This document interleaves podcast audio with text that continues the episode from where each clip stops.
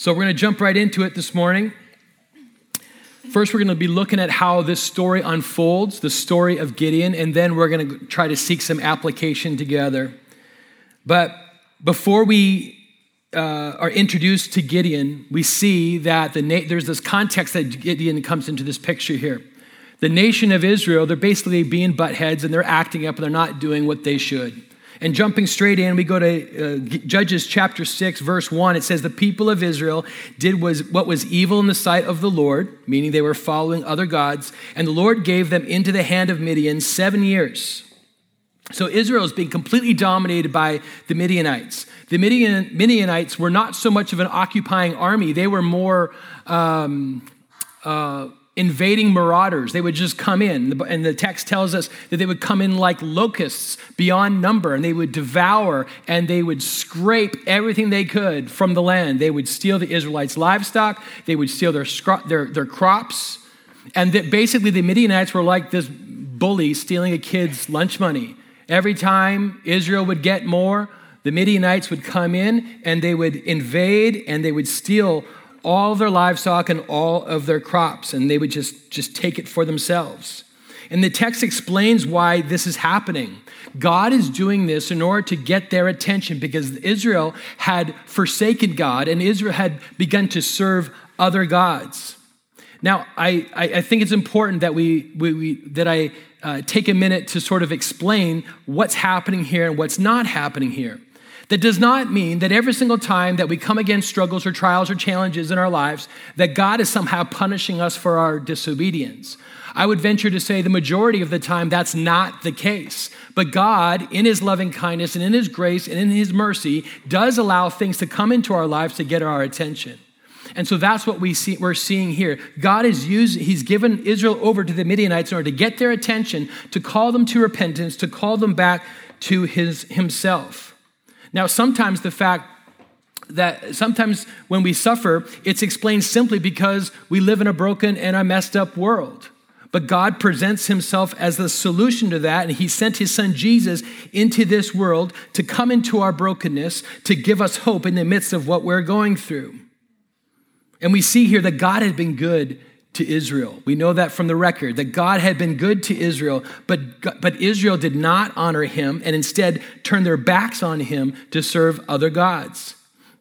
The crazy part of this is that while this is going on, it takes Israel seven years to turn to God, to cry out to God. Actually, I think it's a better thing to say that it took them seven years to cry out to God because they didn't really turn to God. They didn't really turn to Him in repentance, but they cried out to Him, asking Him for help. Because there's a difference between repentance and regret. There's a sorrow that leads to repentance, and there's also the sorrow that we feel that when we're just merely regretful. And sometimes that's because we regret the consequences of our sin. And what we don't regret is the sin itself, whereby which we grieved the heart of God and we trampled on his grace and we trampled on his mercy. Regret is very self centered. I don't like how this is affecting, affecting me. I don't like what's happening in my life. My life is being ruined by these things. And I'm talking about obviously a situation where we've brought it upon ourselves. Repentance causes us to turn to God. And it's about God, it's not about us. It's about turning back to God to be restored into a right relationship with Him. And in that place where we turn to Him in repentance, we see His patience and His grace, and we receive those things. And so, because that's not the case here, because they only turn to God for help, and cried out to him for help. We see here in this text that God then completely, completely cuts off the nation of Israel, right? He completely cuts them off and said, That's it. I've had it. I'm done with you. But that's actually not what happens here. We're told here in, uh, in Romans chapter 5, we see how God handles this. In Romans chapter 5 and verse 8, it says, God shows his love for us in that while we were still sinners, Christ died for us. which means God doesn't wait for us to clean ourselves up. He calls us to repentance for sure, but He doesn't wait for us to get it straight. He doesn't wait for us to get our act in gear. He doesn't wait for us to clean ourselves up before He initiates our rescue. And we see that fully fulfilled in Jesus Christ. While we were still sinners, Christ died for us. That doesn't make any sense. Why would He do that? I wouldn't do that. But that's the character and nature of God being revealed. It goes against all logic, but it reveals his grace, his patience. And of course, it reveals, as Romans 8 5 says, or sorry, Romans 5 8 says, it reveals his love that he would die for, for sinners like you and me. So, in response to their cry for help, how does God, what do we see him doing? How does the Lord respond? He responds by sending a prophet. Look at verse uh, uh, 8.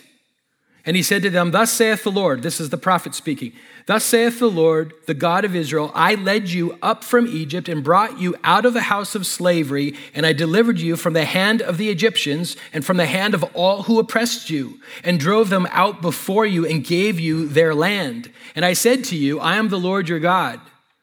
You shall not fear the gods of the Amorites in whose land you dwell, but you have not obeyed my voice. Basically, what the Lord says here reminds me of what Time magazine calls Obama's signature phrase. Anyone know what it is? Let me be clear. That's what's happening here. I didn't get political. Relax, everybody. But that's what the prophet's saying. Is let me be clear. This is what happened. That's not what happened. Actually, the prophet is speaking on behalf of God. God is saying, let me be clear. All this is happening for a reason. And it's not the Midianites that are the problem, you're the problem. You have forsaken me, and you have brought this upon yourself.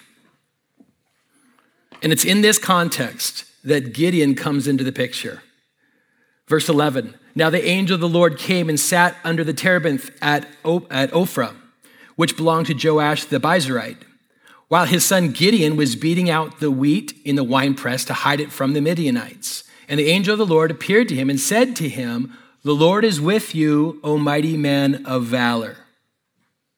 Now, it's, it's, it's we need to take note here that when the angel of the Lord says to Gideon, The Lord is with you, he uses the proper name for the God of Israel, which is Yahweh. So Gideon understands he understands who the angel of the Lord is referring to. He knows what he's dealing with.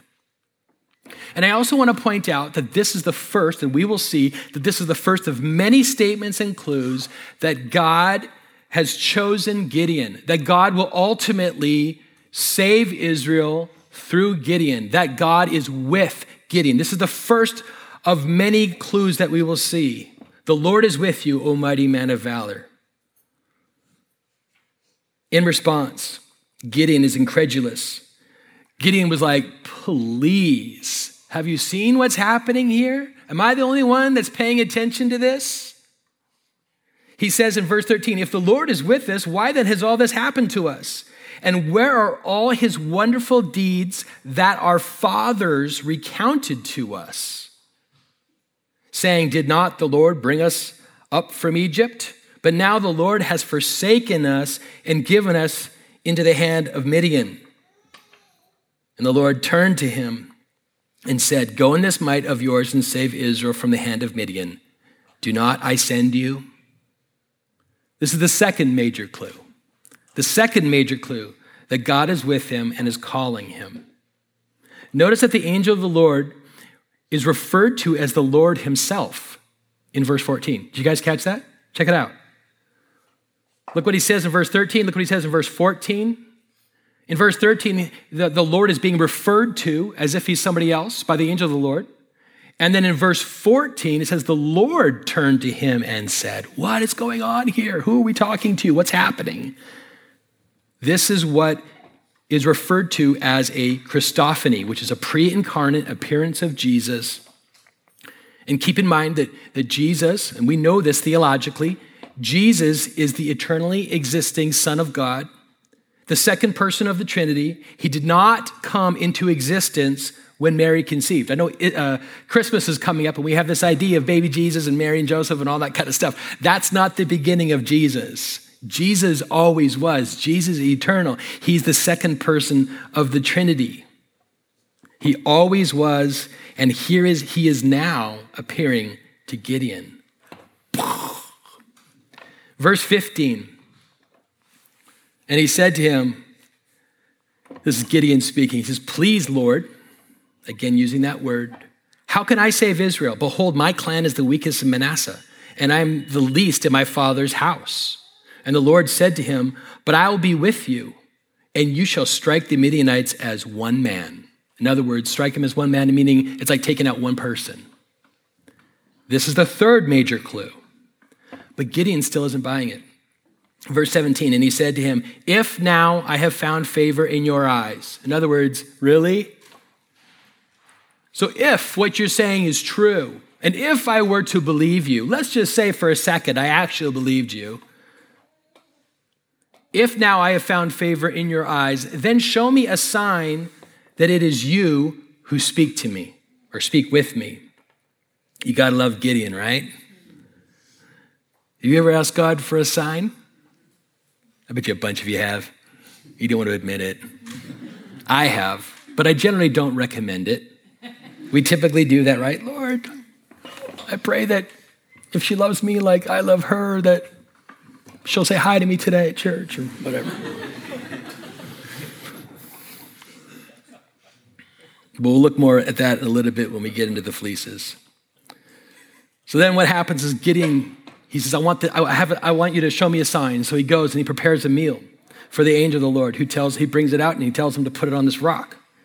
And Gideon does as he's told. And the angel of the Lord reaches out with the end of his staff and he touches the meal with the tip of his staff and fire springs up from the rock, consuming the meal. And then he just vanishes and he just disappears from sight.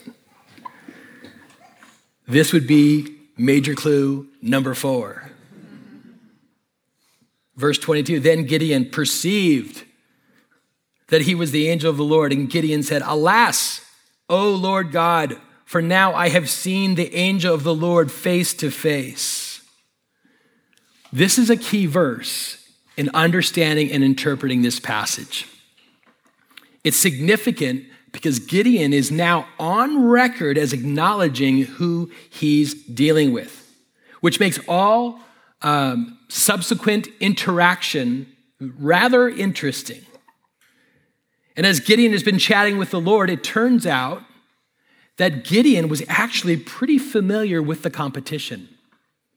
His dad, Gideon's dad, had an altar to Baal and an Asherah pole, these are both of which were false gods. And, and these were the gods, the false gods that Israel worshiped. And this is the kind of stuff that got Israel in trouble in the first place. And so the Lord tells Gideon to tear down the altar to Baal and to tear down the Asherah pole, and then in its place, build an altar to the Lord, which Gideon does in the middle of the night. And in the morning, when the men of the town wake up, they freak out when they see that their false gods have been torn down. They're not too happy about it. They even plot to kill him. But then I guess they get over it because when the Midianites start taking up positions against Israel, verse 34 tells us that the Spirit of the Lord clothed Gideon and he was able to take some initial steps to, assemble, to assemble an army around him, despite the fact that he's a nobody and having just torn down their gods. But he's able to assemble an army. This would be major clue number five. And all this is going on, and apparently Gideon is still unconvinced. He's unconvinced that God is with them, that God will use him to deliver Israel. And this is where the fleeces come in. And if you know the story of Gideon, this is the part you were waiting for, right? This is where the fleeces come in. Verse 36 Then God said, to, uh, no, not God, Gideon. Then Gideon said to God, Remember how he's already asked for a sign? The signs in, in Judges chapter 6 are not the fleeces. He already asked for that. The fleeces are the do over. Then Gideon said to God, If you will, remember, this is doubt being expressed again, if you will save Israel by my hand, as you have said, in other words, acknowledging that he said this, behold, I'm laying a fleece of wool on the threshing floor. And if there's dew on the fleece alone, and it is dry on all the ground, then I shall know that you will save Israel by my hand, as you have said. And it was so. When he rose early the next morning and squeezed the fleece, he wrung enough dew from the fleece to fill a bowl with water. Pretty cool, right? This is major clue number six. And surely at this point, Gideon is convinced, right? Nope. now Gideon has the guts to ask him to do it in reverse. Verse 39 Then Gideon said to God, Let not your anger burn against me. Let me speak just once more. Please let me just once, uh, please let me test just once more with the fleece. Please let it be dry on the fleece only, and on all the ground let there be dew. And God did so that night. And it was dry on the fleece only, and on all the ground there was dew. Major clue number seven. You guys keeping count? People often, this is the sad part, people often use this passage as, a biblical, as biblical backing for coming up with all kinds of random litmus tests for determining the will of God or to help them make decisions. I've done that. People in this room have done that. We make references to, or I'm going to put out a fleece because I have this decision I have to make. And should I take this job? Should I move to this city? Should I move to LA? Should I move away from LA? I'm going to put out a fleece. Let me just say, this is not a good example to follow. This is not a good example to follow. This is an act, this is not an act of faith, but it's actually an act of doubt. So, this is one of the most abused and misunderstood and misinterpreted passages of the Bible. So we're, we shouldn't do that. This is not a great example to follow. But not only is this not a good example to follow, but we know from the context that what's happening here, where we steal this idea and we steal this practice, has nothing to do with decision making. Has nothing to do with this decision making. Gideon was not asking God, should I do this or that? He was, he was asking, are you really going to do what you said? In other words, he already had direction. He already had the word of the Lord. He already knew what God was calling him to do, and now he's playing these games. We see that in verse 36. And Gideon knew exactly what he was doing, and that's why he pleaded with the Lord Please don't be angry with me. Please don't be angry with me. I Just want to ask one more time. We see that in verse 39. But obviously, Gideon is clearly still wrestling with significant doubts. Now we come to chapter 7. The story continues. By now, Gideon has assembled an army. He has 32,000 men. Not bad for a nobody that everybody hates. But the problem is, as we're told later on in the story in chapter 8, there was actually, they were facing 135,000 Midianites. So let's review. Gideon is able to assemble 32,000, and they're up against 135,000. Not awesome odds, right? And the Lord's response is interesting because we've got work to do, right? We've only got 32,000 against 135. What's God going to say next? He's going to, you know, teach us tricks and tactics to like get more people, right? He's going to pour out his spirit in greater ways. chapter 7 and verse 2, the Lord said to Gideon, The people with you are too many for me to give the Midianites into their hand. Lest Israel boast over me, saying, My own hand has saved me. See what's in the middle of that there? He's making reference to him giving the Midianites into their hand. And he says, The people are too many because they're going to boast. They're going to think they did it. But this is major clue number eight. Verse 3 Now therefore proclaim in the ears of the people, saying, Whoever is fearful and trembling, let them return home and hurry away from Mount Gilead. Then 22,000 of the, of the 32,000, 22,000 of the 32,000 of the people returned, leaving just 10,000. Only 10,000 remained.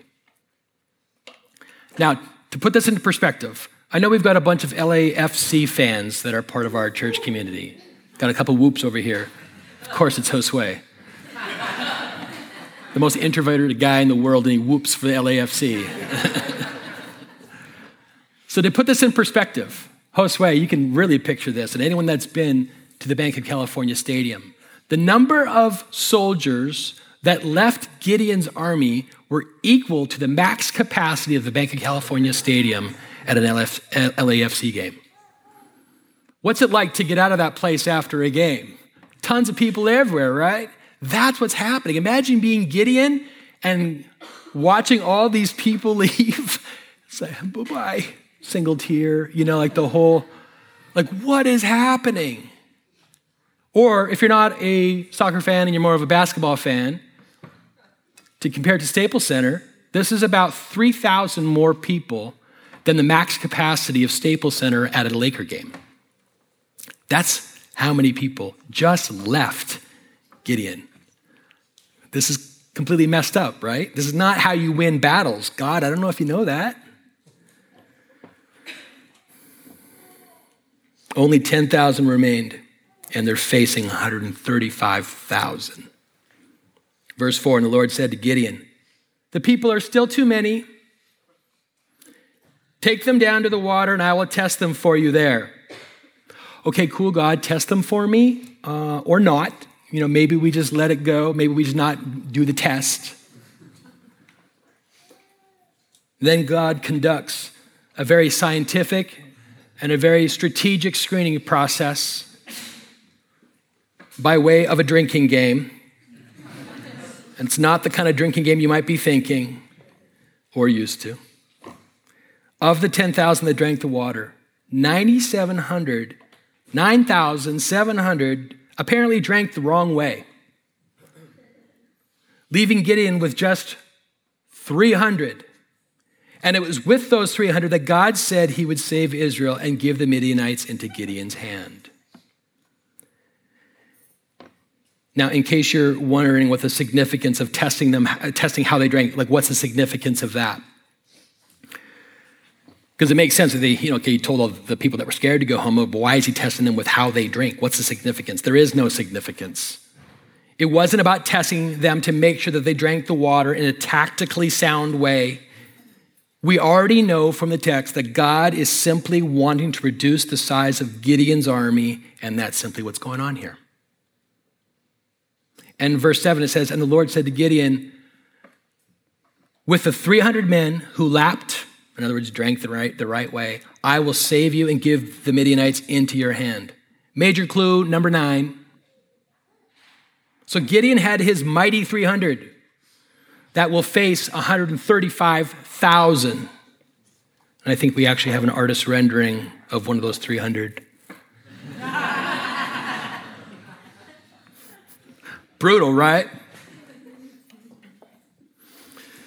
Contrary to what is depicted in this picture, they are not to be an elite force.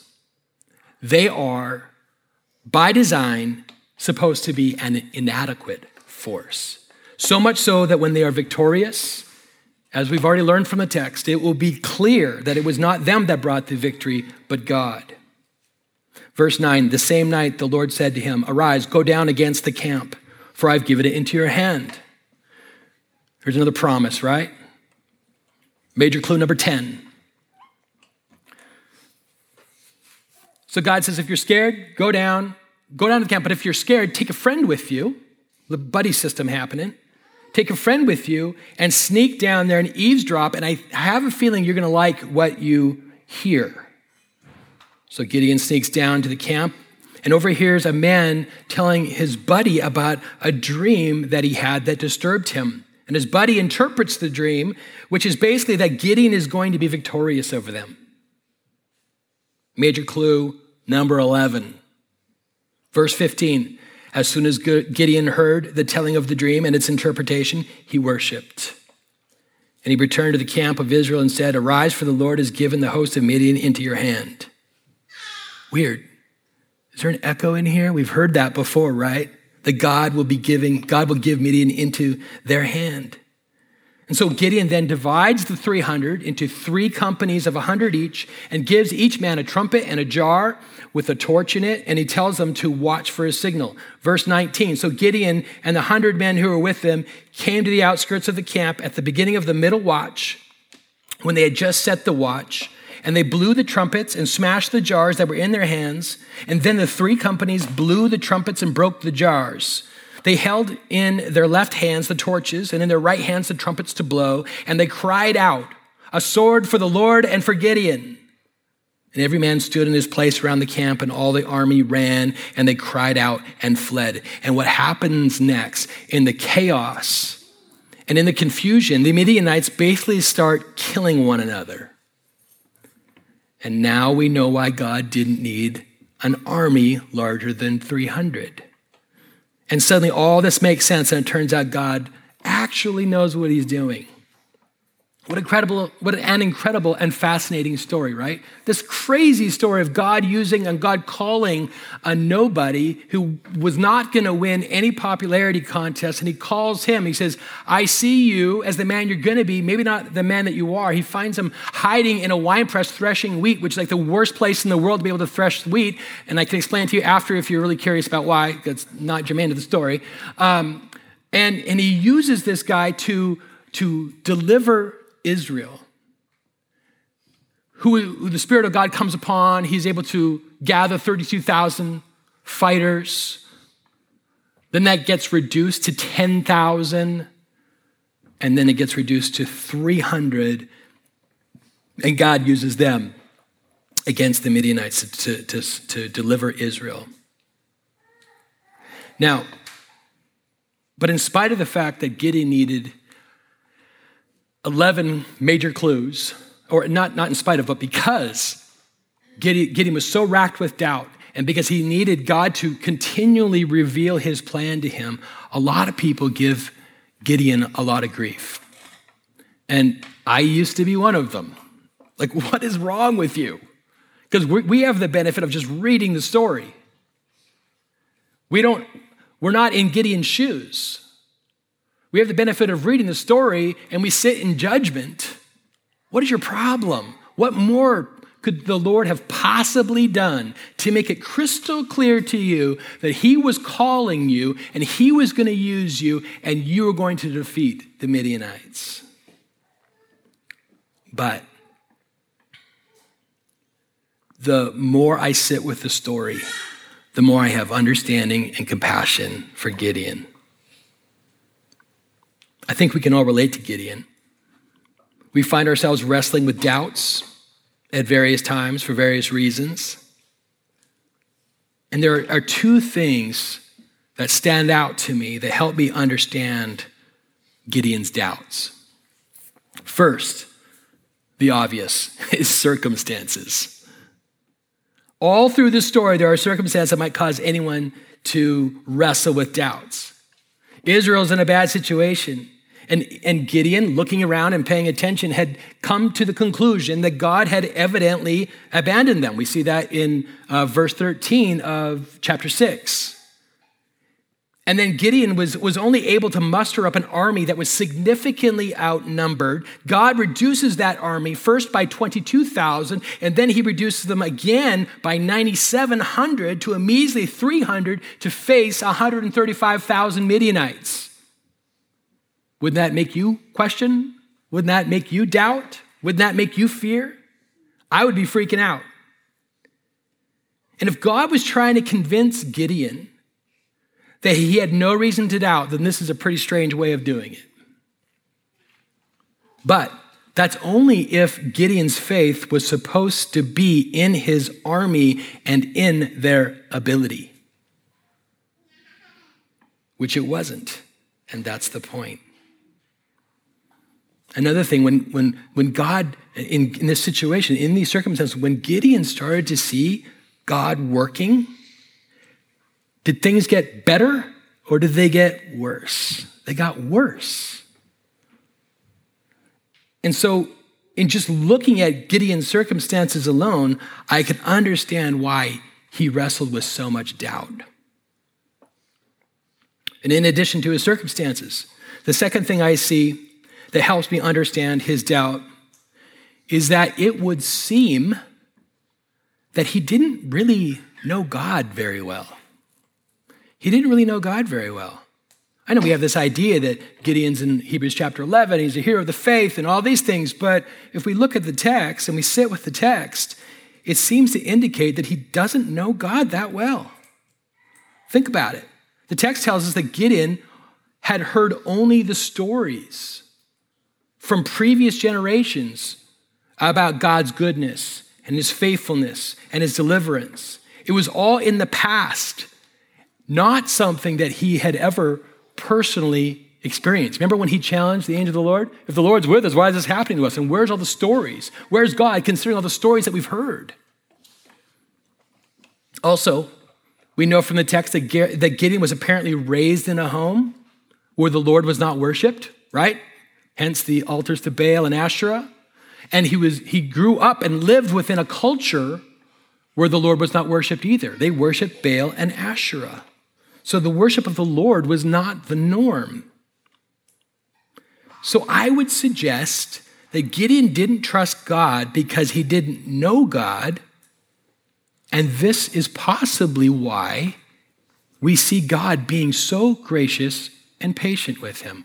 God was revealing himself to Gideon. Remember what happened when God called Moses? God called Moses, and Moses was like, wait, wait, wait, I don't know. I don't know. I'm, I'm not really interested. No thanks. What was God's response? God's response was a little bit different. The Bible says that the anger of the Lord was kindled against Moses. Moses knew better, Gideon didn't. There's definitely a different way that God is responding to a very similar situation. Now, if you're here this morning, and you don't know God at all, or if you don't know Him very well, I want you to know that no one here is going to look down their nose at you. No one here is going to look down their nose at you. And I want you to know that God loves you more than you could ever imagine, and He wants to do an incredible work in your life. And I think those of us that have walked with God for any length of time need to keep that in mind. It's easy for us to get frustrated with people that are maybe newer believers or someone that we think should know better because they're part of our church and why are they doing this and why are they doing that? And we get on their case and we get all weird, we start pointing fingers, start judging, all those sorts of things.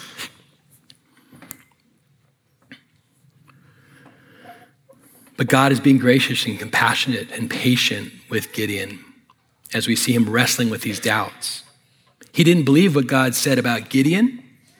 He said, You're a mighty man of valor, valor and I'm going to use you.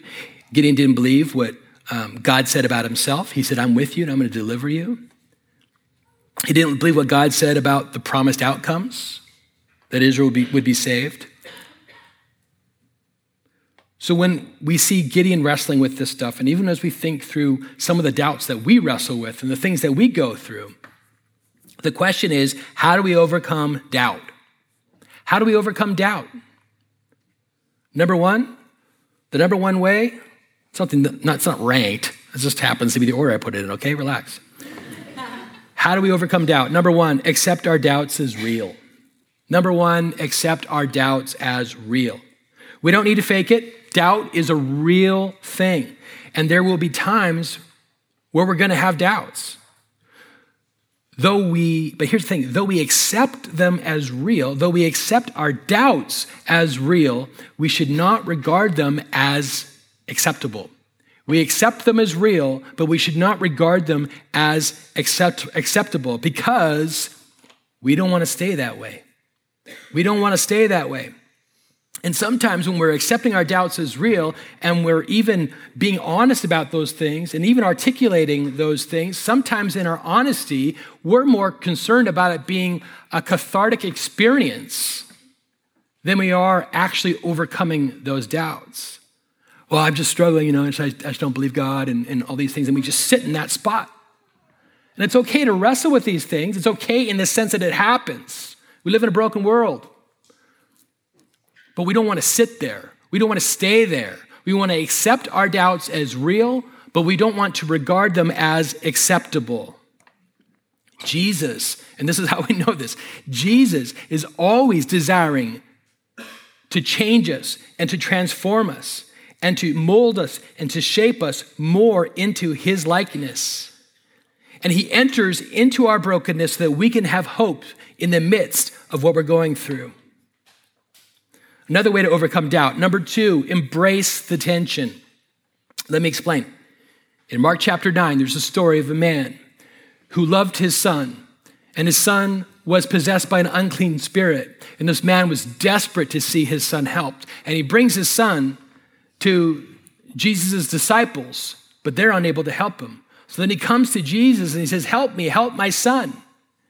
And he says this He says, I believe, but help my unbelief. I believe, but help my unbelief.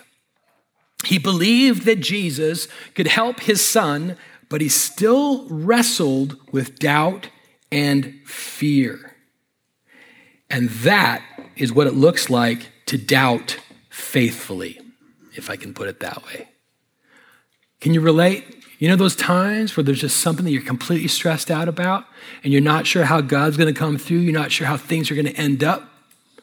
And you're like, oh, but there's this, and this is what's stressing me out, and this is what's disturbing me, and this is what I'm concerned about, and this is why I have all these doubts, and I don't know how it's going to end up. And on the other hand, it's like, oh, but uh, you know, you know, God's faithful and He's good and all those sorts of things. And we don't know how to keep those two things in balance. We've got to embrace the tension. And the problem is, when we don't embrace the tension, what ends up happening is we either drown in our doubts or we become dismissive of our doubts and we pretend they're not there. We've got to embrace the tension dealing honestly with the reality of our lives, but also keeping hold of the fact that God loves us and He's faithful and that He's good. We've got to embrace the tension. This means that even when we're wrestling with this stuff, even in the midst of challenges, we can have faith. We can have faith even in the midst of this stuff. And let me say to you today what I feel God said to me this week. You ready? Get ready to write this down. Face reality, but follow me. Face reality, but follow me. That is what embracing the tension looks like. Because I've got doubts. There's stuff in my life that I've been wrestling with and I have to just keep reminding myself that God's got this. And I feel sometimes like, even when I express some of those things I wrestle with, sometimes other people will say to me, or even I'll even say to myself, Well, don't worry about it, you can trust God. It's super dismissive, right? I'm like, no, but like there's this situation. It's like a real thing. And what this allows us to do by embracing the intention is it allows us to be super honest about those things and try to understand those things in light of God's faithfulness. So I would suggest what we've got to do is embrace the tension, face reality, but follow Jesus anyway. Wrestle through those things, but continue to follow and to serve and to live for Jesus. And sometimes it's these real issues that we go through, these real things that we experience that help redirect us back to Jesus because we can get a little too comfortable at times. When things are going smoothly, and, and I've found that God, in His grace and in His mercy, uses these times to draw us into greater intimacy with Him. The time where I have experienced that the most, the, the most, um, I don't know how to describe it, the most amazing closeness I've ever had with God when I was going was when I was going through some of the most difficult times in my life.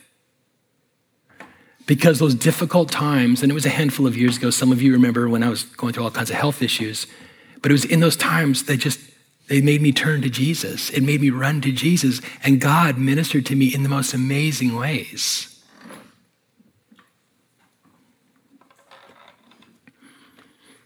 The third way to overcome doubt. Number three is confront with the truth. We need to identify, and this is all related to everything I've just said, right? Especially when we're embracing the tension. We need to identify what is a lie, and we need to under, identify what is true.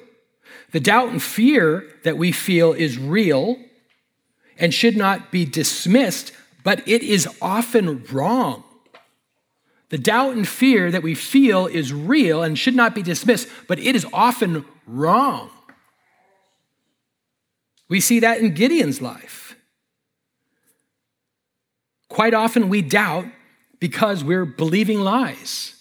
Gideon concluded, Well, you're not with us, you've forsaken us. And God's like, Nope, I've been here the whole time.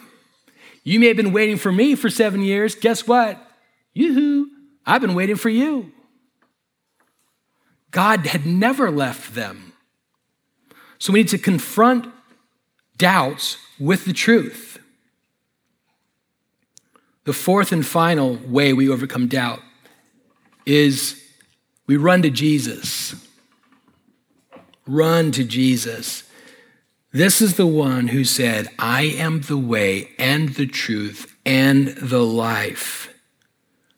So, what we need to do as we run to Jesus is we need to allow Jesus to speak louder than our fear, louder than our doubts, and louder than our circumstances. Because all those things are preaching at us, right? Our doubts and fears and our circumstances are saying one thing to us, and we need to allow Jesus to speak to us louder than those things. There's a saying that I'm sure many of you are familiar with God is good all the time, all the time.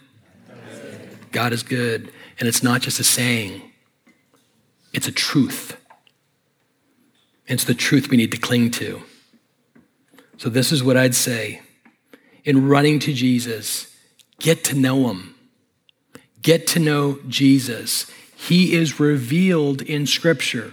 The Bible is God's revelation of himself for us.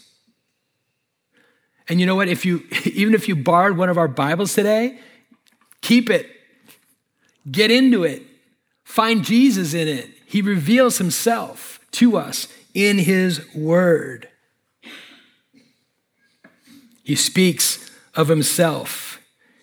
He speaks of how he fulfills his promises and how everything he says is true. Jesus can be found in Scripture. In Psalm 34, verse 8 says, Oh, taste and see that the Lord is good. Taste and see that the Lord is good. Blessed is the man who takes refuge in him. There's stuff we don't understand, there's crap we go through, but the Lord is good. And blessed is the man or woman, obviously, who takes refuge in him. There's an interesting story in John chapter 20. After the resurrection of Jesus, he appears to his disciples. But there was one of his followers named Thomas who wasn't there, and he didn't see Jesus appear to them. And he hears about it later and he says, Nah, unless I see it with my own two eyes, unless I place my finger in the holes of his hands that, that were made by the nails, unless I see it and I touch his hands, I won't believe it.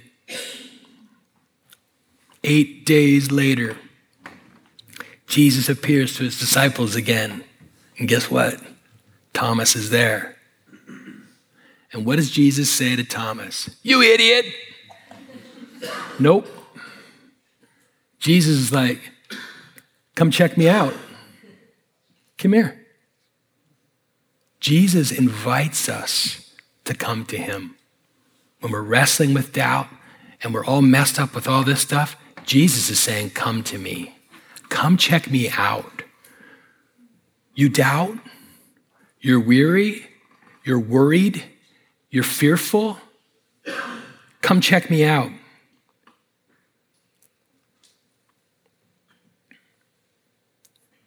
Again, Midianites dominating Israel. They're waiting for God. God's waiting for them. We can, Jesus is inviting us into a relationship with him. And we see that Gideon finally comes around and lets God do his thing in his life. And that's why Gideon is commended for his faith in Hebrews 11. He simply accepted what God said was true about Gideon, about himself, and about his circumstances, and in faith followed after God, was obedient in faith, and he's commended for his faith in Hebrews chapter 11. And Gideon becomes a great example of obedient faith. As we see how God uses someone who is weak, fearful, doubting, who discovered that he could trust the outcomes to God. What are the things that you're wrestling with? What are the outcomes you're wrestling with? And as I say that to you, I say that to me. Like, what are the things that I need to just entrust to God? How can I, in this moment, how can you, in this moment, embrace the tension of the reality of our fears while still following God? If you're doubting this morning, I would invite you to come to Jesus. If you believe, but you're wrestling with doubt, same thing. I'd invite you to come to Jesus. You might be thinking, well, what about this and what about that? And Jesus is on the cross saying, what about this? And then he points to the empty tomb and he says, what about that? Spoiler alert, I win in the end. And it's because of all of that, what Jesus accomplished for us, that we know He will take care of all of our stuff. So, whether your doubts are rooted in your circumstances or in who God is and what He's promised, you just need to look to Jesus. You just need to look to Jesus. We all need to look to Jesus. Amen? Let's pray.